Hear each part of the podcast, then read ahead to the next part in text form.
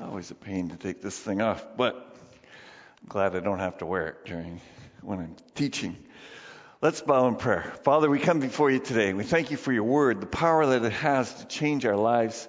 And uh, so, Lord, this morning we pray that you would uh, anoint me that I might speak your word in power and in truth. And I pray, Lord, for uh, all the people listening in their homes, Lord, I pray that you would uh, anoint their ears so that they might hear what the Spirit is saying to the church this morning. Uh, Father, we pray that you would open your, your word to us, for we ask this in Jesus' name. Amen. Well, the story is told of a, a couple of uh, horsemen that were ri- riding over a rugged mountain range. And as they came to a large, swift flowing river, the older, more experienced guy, he says to the younger guy, Now, when you get to the deepest part of the river, make sure you don't look down at the water, right or left or, or anything, because it's going to make you dizzy and uh, you're going to lose your balance. You might fall off your horse. Uh, and, and then the younger guy was like, yeah, yeah, yeah, yeah. And then the older guy goes, no, listen, when you get to the middle of the river, you look at that rock over there and that'll give you good guidance. Look at the rock. Okay, okay. So they started crossing the river and they get down into the middle and the deepest part. And uh, the young guy gets nervous. You know, he sees the swirling water. He's looking down at it and he's starting to become dizzy headed and, and feels like he's going to fall out of the saddle. And the older man looks back and he, he goes, Look at the rock! Look at the rock! And the young guy's like, Oh, yeah, yeah, yeah. and sure enough, they make it safely across. And in many ways, this story parallels uh, the Israelis wandering in the desert, focusing on their hunger and their thirst uh, rather than the great deliverer and their, their provider. Um, and so, just like these, this young man, focusing on the problem right at hand instead of focusing on his destination and where he's going. Um, and let me tell you, when you're in the desert, it's a lot easier to focus on hunger and thirst than it is on the deliverer and the provider. Um, and so, uh, I don't know if, if you're afraid of heights, uh, but uh, you know this to be true. You can only think of how far down it is if when you're up on somewhere really high. Uh, and the old adage, "Don't look down," doesn't really work. I mean, I've tried it. I've tried not looking down. It's like my eyes are hardwired to look down. I'm going to look down no matter what you say to me. it's, it's just the way we are. Uh, of course, um, what I've experienced, and I've, I've had many sky high experiences, and uh, I do have some fear when I'm up there. It's, it's kind of an unusual feeling for me, uh, but I do have it. And uh, but what what I realize is when people say don't look down, what's happening is your mind is automatically doing what you're told not to do, right? And your focus is in the wrong place. It's on how high up you are and how far away the ground is. But what I have learned to do is to focus on what's immediately around me. Focus on what I'm holding. What am I stepping on? Where am I moving? What am I going to do next? And just focus on the immediate right around me. So rather than focus on what I'm not supposed to do, I focus on what I'm supposed to do. What am I supposed to be holding on to? Only one free limb at a time. And then it takes a few minutes, and within a few minutes of focusing on what I'm actually doing, what I'm actually holding on, all the fear goes away.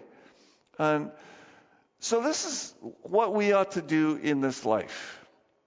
We need to focus on our rock, our Savior, Jesus Christ.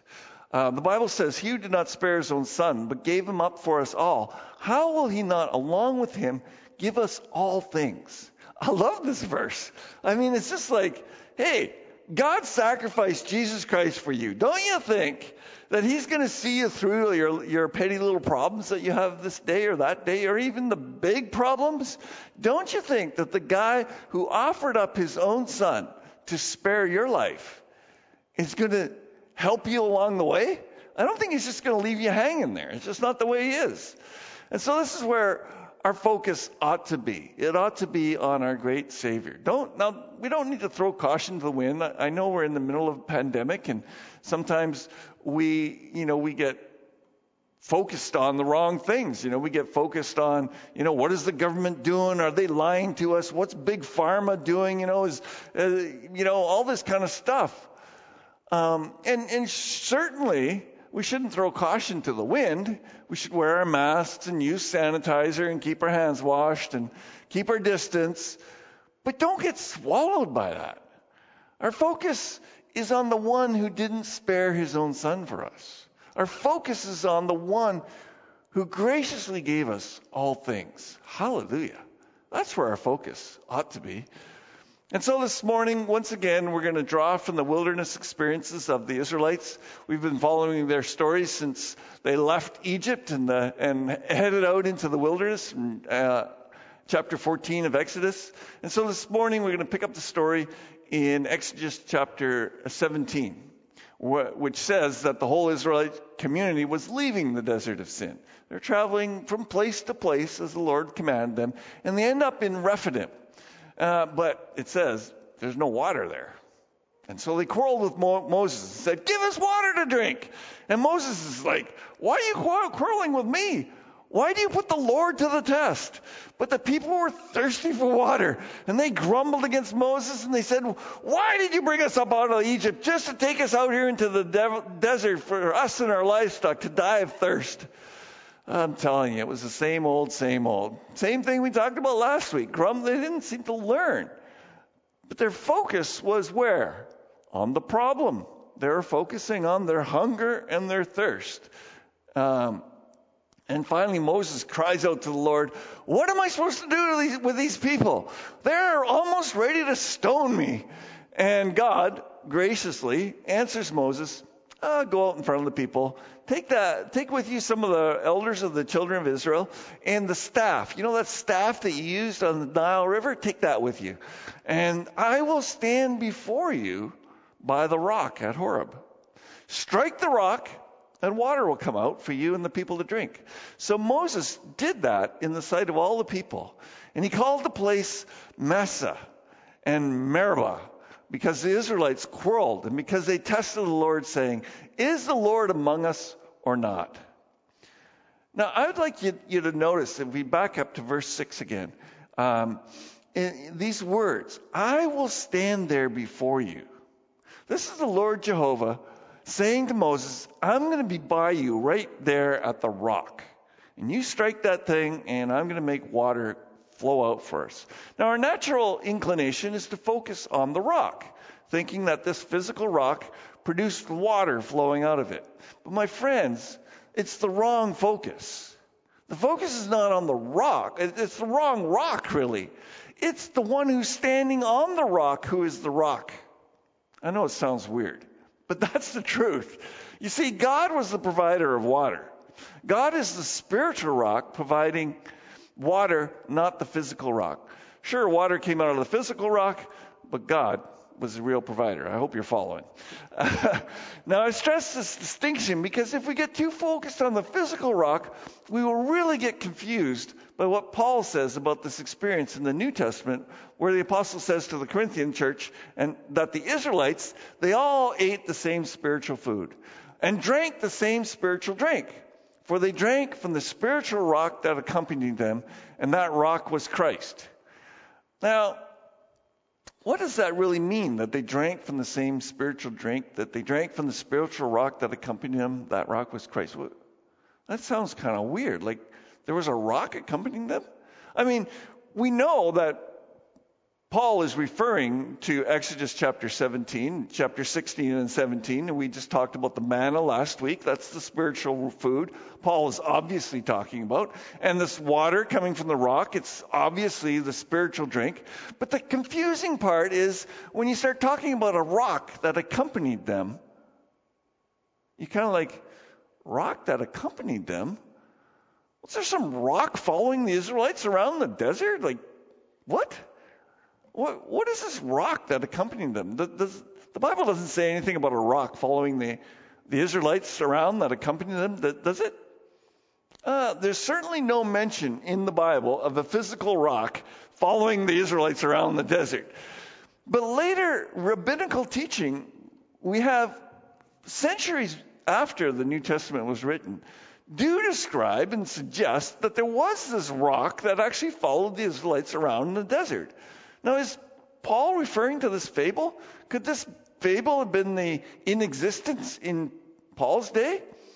Well, many people suggest that that's exactly what's going on. But I would suggest that there's something a whole lot more plausible that comes directly from the Bible than from some rabbinical teaching that may or may not have been around in the first century. So let's examine 1 Corinthians chapter 10 verse 4 for a moment. Does it say that a rock accompanied the Israelites or does it say a spiritual rock accompanied the Israelites? There's a big difference between those two things. Uh, a spiritual rock. Well, does the Bible talk about a spiritual rock accompanying the Israelites in the desert? It most certainly does. Uh, grab your Bible for a minute and we'll turn to, to uh, Deuteronomy chapter 23. Well, you turn to it. I, I've already got it written out. So, Deuteronomy chapter 23 says, I will proclaim the name of the Lord. Oh, praise the greatness of our God. He is the rock. His works are perfect. All his ways are just. A faithful God who does no wrong. Upright is and just is he. This is from Deuteronomy. This is Moses teaching the Israelites a song about God. And he calls in this, this song, he calls God my rock or our rock or the rock multiple times, over and over again. The whole psalm is, really talks about rock a lot. and uh, so when we see this, we kind of go like, okay, so like verse 15 says, Jeshurun, which means the upright one, grew fat and kicked. Filled with food, he became heavy and sleek. They abandoned the God who made them and rejected the rock, their Savior. Clearly talking about God again. Verse 17 and 18 says, They sacrificed to false gods, which were not God. Gods they had not known, but gods that recently appeared. Gods that your ancestors did not fear. You deserted the rock who fathered you and forgot the God who gave you birth. I forgot, failed to mention the, the first verse that talked about God as rock. It's actually, it appears that it's calling him that it's his name, the rock is the name of the Lord. Verse 30 How could one man chase a thousand, or two put 10,000 to flight, unless their rock had sold them, unless the Lord had given them up? What an interesting thing. So it wasn't a, physical rock that accompanied the Israelites in the wilderness, it was a spiritual rock. And so, in calling it a spiritual rock that accompanied them, it's connected with this fact that God was their rock. and he accompanied them. And I think it's safe to say that Paul is simply using a, a play on words here in 1 Corinthians 10, uh, using the existing title of God as the rock to point out that it was actually the divine Lord Jesus who was there with the Israelites in the desert. He was the rock of Deuteronomy chapter 32. That was Jesus Christ, actually. Uh, and the one who provided them with spiritual drink. Sure, it's a play on words, but not some weird mystic fable that Paul is referring to here. He's merely pointing out that Jesus Christ is our rock and that Jesus Christ is the provider of spiritual drink. And so Jesus is the rock of ages, who being smitten at his, in his death and suffering, poured out his life in order that streams of living water might flow into the world. And so there's this real huge connect between uh, the story of the Israelites in the desert and the story of Christians in their walk with Jesus Christ. These two things are connected, and we see the parallels all over the place. And so we want to look at what does it mean that Jesus is the rock? Well, 1 Corinthians chapter 3 verse 11 says, "For no one can lay a foundation other than what has been laid, which is Jesus Christ." So in this regard, Jesus Christ is the foundation rock on which a person builds a life uh, for themselves. A, a well-built life is built on a solid foundation. Not a foundation like, oh, good health. Some people follow this, you know, like they're doing everything to get good health. It's not, not a great foundation to build it on. Uh, not commerce, you know, making financial success. You know, that's not a great solid foundation to build your life on. Some people use politics. Others, you know, they're so infatuated and in love with their spouse, and that's what they build their life upon. Uh, The solid, well built life is solidly based on Jesus Christ. Um, Matthew, or yeah, Matthew recounts Jesus saying, talking about uh, people who hear what Jesus teaches. Um, and Jesus says, you know, everyone who hears these words of mine and does them is like a man who built his house on a rock. And the rains fell, and the floods came, and the winds blew and beat on the house. But nothing could move it. It wouldn't fall over because it was founded on the rock. And then Jesus went on to say, But everyone who hears these words of mine, but doesn't put them into practice, he's like a foolish man who builds his house on the sand. And the rain fell, and the winds came, and the winds blew, and the floods came, and the winds blew against the house, and the house falls with a great crash. And he says, So you have to make up your mind. Are you going to build your life on my words as a solid foundation? Are you going to build your life on me or not? As you all know, I love to build, and I'm building a, a cottage right now in Quebec. And uh, I I remember this lesson I learned when I first worked for a, an experienced framer. And that was to never use a level. You know, a level that you check whether walls are straight up and down and things are level and stuff. He says, no, when you're framing, don't use that. That will mess you up every time. And I'm like, that's kind of weird. Don't you want to make sure your walls are straight? And he's like, no, you first, you just make sure your foundation is absolutely perfectly flat and then you just build square walls. You stick them all perpendicular to one another, and the, when you get it all done, it's going to be perfectly straight and perfectly plumb.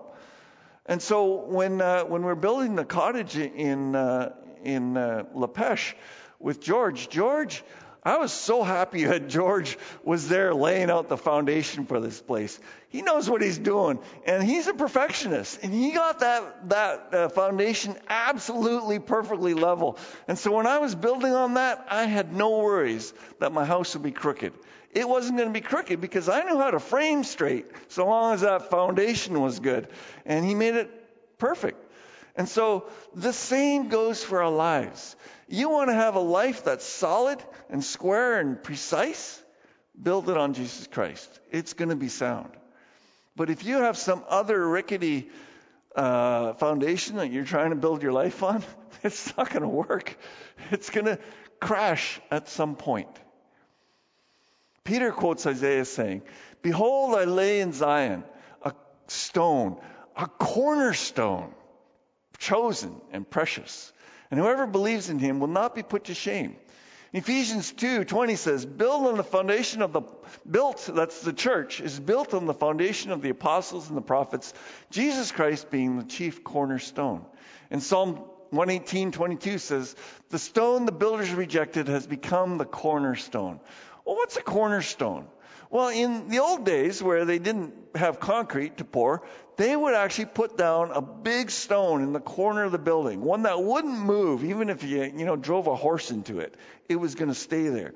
And then from that stone, they would measure off all the other parts of the building. They would set up everything according to that stone. And, um, and so it is with our lives. If we want line up everything with Jesus Christ, so our speech, our business dealings, our, our way of building a family, way of raising children, we line that all up with Jesus Christ, the cornerstone. I'm telling you, it's going to be a wonderful life. It's going to be a fulfilled life that will not crumble when the disaster's happening. You know, I was talking with a friend. A friend came to visit me this week at the cottage, and we got to talking, and we it turned to, you know, whether I should have insurance on the cottage, which I don't have. And he's like, oh, yeah, you don't need insurance. I, I didn't have insurance either on my house. And, and uh, you know, like, you know, it's just stuff, he says. If the Lord takes it away, it's just stuff. Big deal. It's no big deal. And I'm like, whoa, that's what I'm talking about. Someone whose uh, foundation is Jesus Christ. He is not worried about whether his stuff disappears or what. Uh, now, I know with this guy, it's not just words.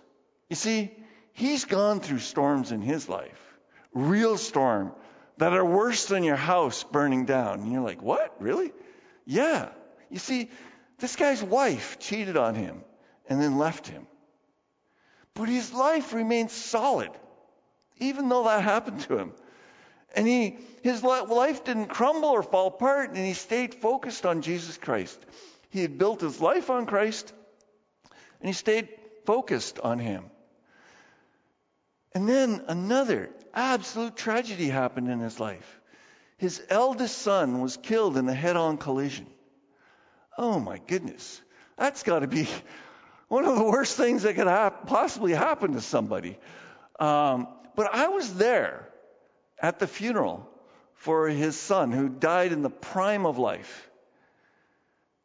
And this man gave a testimony at that, par- that funeral. And he gave the most convincing, powerful testimony of God's grace and God's faithfulness I have ever heard in my entire life. And I actually felt badly for the pastor who had up after him to give the message because there was nothing left to say. This man was trusting on the solid foundation of Christ, even in the midst of these devastating storms of life. And if you know this man today, you would say this guy is the most serene, collected man I know. He is so amazing. I've never heard this man complain, ever. Now, maybe he's complained. I don't know. He's not perfect, I'm sure. But I've never seen any bitterness in this man's life, no com- complaining. It's absolutely miraculous that God has given this man a life of joy and, and smiles. I'm sure he has pain in his heart many times, but he's got a solid foundation. There are giants of the faith that walk among us little known to us. Jesus is our rock, a sure foundation. But God is also described in the Bible as the rock of shelter, some a place to run to to hide from the storm. Uh, for instance, Isaiah says, The king will be like a shelter from the wind, a refuge from the storm, like streams of water in the desert. We're going to get to that part. Uh, it seems like these rocks and streams are connected for some reason and the shadow of a great rock in a thirsty land. And there's dozens of other passages throughout the Bible that describe God as our rock or a cleft in a rock in which we can find shelter. Now maybe you think that rock rock's not a very good shelter, you know. But this week was, there was a snake that was bothering me while I was doing work at the cottage, and uh, so I was trying to get rid of it. And you know, I'd step on its tail and try to get it to scam and it wouldn't. It went into this rock wall that I had built, and then it was just hiding in there, and it would come out and bug me every once in a while. I'm like, I built this rock pile with a small crane I had made, so I couldn't move the rocks. I couldn't get at the snake. He was completely protected from me, and I couldn't harm him at all. Um, so the psalmist says, Be a rock of refuge for me, a strong fortress to save me. And it's kind of like the rock badgers of Colorado. The rock badgers are gray, the color of the rocks. As long as the rock badger is on a rock sunning itself, it's almost impossible to attack it because as soon as a predator comes, it scampers under the rock. Um, and if a vulture or eagle comes, same thing. They can't knock down these rocks to get at the badger. The badger knows where to take refuge. And that's the kind of idea that this God is our refuge. When we get into trouble, we run to Him. My security is in the rock. The hope of my survival is in the rock. I dare not wander too far from the rock. Rock of ages, cleft for me. Let me hide myself in thee. Amen. I mean, I've done that myself when I was in personal agony, went to the rock, hid myself there. I may know what, not know what the future brings, but I know who holds the future. We're living in unpredictable times. But the Lord my God, my rock, is my shelter and defense. God is a refuge and an ever present help in trouble. Don't forget that. That's Psalm 46. Sorry. Ever present help in trouble. It's not that God says, Oh, I'm not going to give you any trouble. It's not that, you know, spouses won't leave you. It's not that children won't die. No, in the trouble, He's going to be an ever present help. And I found that to be true. Therefore we will not fear, though the earth give way, and the mountains fall into the heart of the sea, though its waters roar with foam, and the mountains quake with their surging. No matter what craziness is happening, we're standing on a rock. Now, Jesus is this rock, and we've noticed that he's the rock of foundation. He's the rock of, um, the, he's the cornerstone to build, to line up your life with. And he's the, the rock in which we can take shelter. But you know what? The Bible describes him one other way as a stumbling block. Completely the opposite of what we've been talking about. The Bible says that, behold, I'm laying in Zion a stone of stumbling, a rock of offense. And whoever believes in him will not be put to shame. You see, the Jews, they look for miraculous signs, and the Greeks are looking for wisdom. But God gave Jesus Christ, the crucified one. And people just stumble over this. They just go like, "Oh, that just doesn't make any sense. Why would God do that?" And, and the gospel is something complicated. It's like, don't we have to earn God's uh, love and appreciation? No, the gospel says Jesus Christ did it all for us. Stumbling over something have you ever stumbled over something? Here's a little video of me stumbling over something in the middle of the darkness. now, it's pitch black in the room, but the camera picks it up. there you go. I told that I'd show that someday, and today was the day.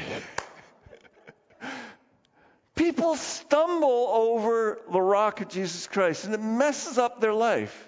I, I was sharing the gospel with someone just the other day. And I, I said to them after I shared the gospel, is that now you are responsible for what you've heard. Before this, if you died, maybe God would have mercy on you. But now you know the truth, and now you need to follow this. And so we can, people still stumble over the gospel. And they, when they don't accept it, they're just like me, looking like a drunken sailor, you know, just crashing. uh, anyways, moving on. Jesus is that rock. But when Paul says that Jesus is that rock, he's also saying that Jesus is the provider of spiritual drink. Jesus is a rock, but he's also the giver of the water of life. Like Moses, when Moses struck the rock, Jesus also would be struck to become our provision. And Jesus himself said, he said that he would offer living water that would quench our thirst. Remember, Jesus was at this big meeting, big fancy fair going on, and he cries out in a loud voice, If anybody's thirsty, come to me and drink. Whoever believes in me, as the scriptures have said, out of his heart will flow rivers of living water. Now, this is, he said this about the Holy Spirit that was to come. And believers were going to receive. Uh, but at this time, the Holy Spirit hadn't yet been given because Jesus hadn't yet been glorified. But there was coming a day when Jesus was going to pour out this river on his disciples. That day came on the day of Pentecost. Uh, you know, John said that he would he baptized with water, but when Jesus comes, he's going to baptize you with the Holy Spirit and fire, and it's going to be amazing, and you're going to be fired up preaching the gospel and sharing the gospel to everybody. It's going to be amazing. Do you remember what the what Jesus said to the woman at the well? If you knew the gift of God and who it is that is talking to you, you would say to him, "Give me a drink," and he would give you living water. And this poor woman, she's like, "What? she's completely confused. Uh, you got nothing to draw water with. Uh, the well's kind of deep. How are you going to give us this living water? Do you think you're better than our father Jacob? Like, really? You really think so? Uh, every, and uh, he gave, and she says he gave us this well, and himself and his sons drank out of it, and his livestock. And Jesus says to her, "Well, everyone who drinks this water, they're going to get thirsty again." But whoever drinks the water I give, they'll never be thirsty again. The water I give will become in him a spring of water welling up to eternal life. And of course, the woman's still confused. And she says, Well, give me this water so I don't have to be thirsty and come here to draw water all the time. I didn't quite get it yet. Jesus is talking on a spiritual level. He's talking about this fact that, that when we believe in Him, He gives us the Holy Spirit and it becomes this natural life giving water that bubbles up from within inside us and just gives life to our life. We become different people because we have the Spirit bubbling out of us.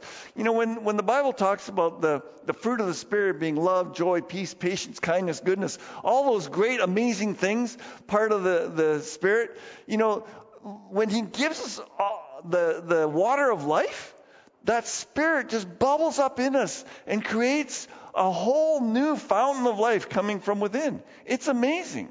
You know, I was watching this video this week of uh, uh, Ron and uh, I forget his wife's name, Ron and Carol Richardson. They're the ones who wrote The Peace Child. Amazing story about reaching out to this tribe in Papua New Guinea. And um, then 50 years after they translated the Bible into that language and uh, shared the gospel with those people, and they were gloriously saved. Now, you have to realize that these were headhunter cannibals. Okay? They would go around to the next tribe and, and kill someone, bring them back and eat them. I mean, these were very primitive people with fear and hatred ruling their lives. And when Ron and Carol got there, they shared the gospel. Couldn't make a breakthrough. Finally, um, they were going to leave. And the tribesmen said, No, don't leave, don't leave. And they said, Well, we, we can't minister to you when, you're st- when you keep killing your neighborhood tribe and when there's warfare between you all the time. And they said, okay, we'll make peace, we'll make peace.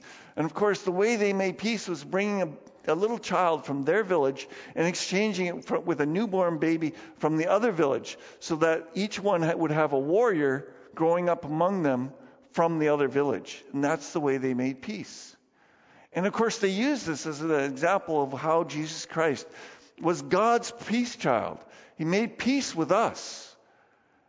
And you know, what I find amazing is that those tribal people received the power of God. They were converted miraculously. And Don and Carol left and then returned 50 years later. 50 years. They had no idea, no communication with this tribe. They're way out in the bush. And they land, uh, probably brought in by MAF Pilot dropped them there, and they got word ahead that they were coming. And wouldn't you know it, there is not one tribe there where they land. There are five tribes from that whole district of Papua New Guinea that are lined up there to welcome the miss- missionary that brought them life. You see, the life giving power of the Holy Spirit flowed into this tribe's life, and it flowed from them to the other neighboring tribes, and all the warring tribes of that whole area were converted. It's not because some great grand missionary went there. No, this was the life giving power of the Spirit moving through these people to all of their neighbors. This is what the Bible is talking about when it says that there'll be a river of life flowing out of you. It comes from Jesus Christ, our rock, the one who provides us with this life giving water. It's the power of the Spirit to change people's hearts. And now, the the testimonies of these ex cannibals are we can we live in such security and peace and we have peace with one another and we have peace with God and God has done an amazing work in our land. And we are so thankful to God and you're just like this is amazing. It's so cool. So what about you? You have streams of living water coming out of you? It comes from your rock. Let's bow in prayer Father, we come before you today. And we thank you, Lord, for the Lord Jesus Christ, who is our rock, on whom we can build a life that weathers the most treacherous and disastrous storms.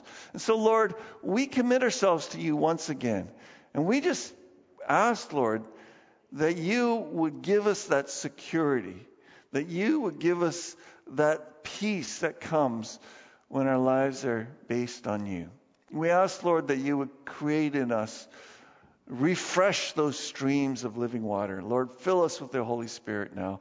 May we be uh, witnessing to our neighbors and our friends and our colleagues, Lord, of the great love and power of our Savior. Father, we just ask that you would make us a conduit of your love and the power of the Holy Spirit working through us. For we ask these things in Jesus' name. Amen.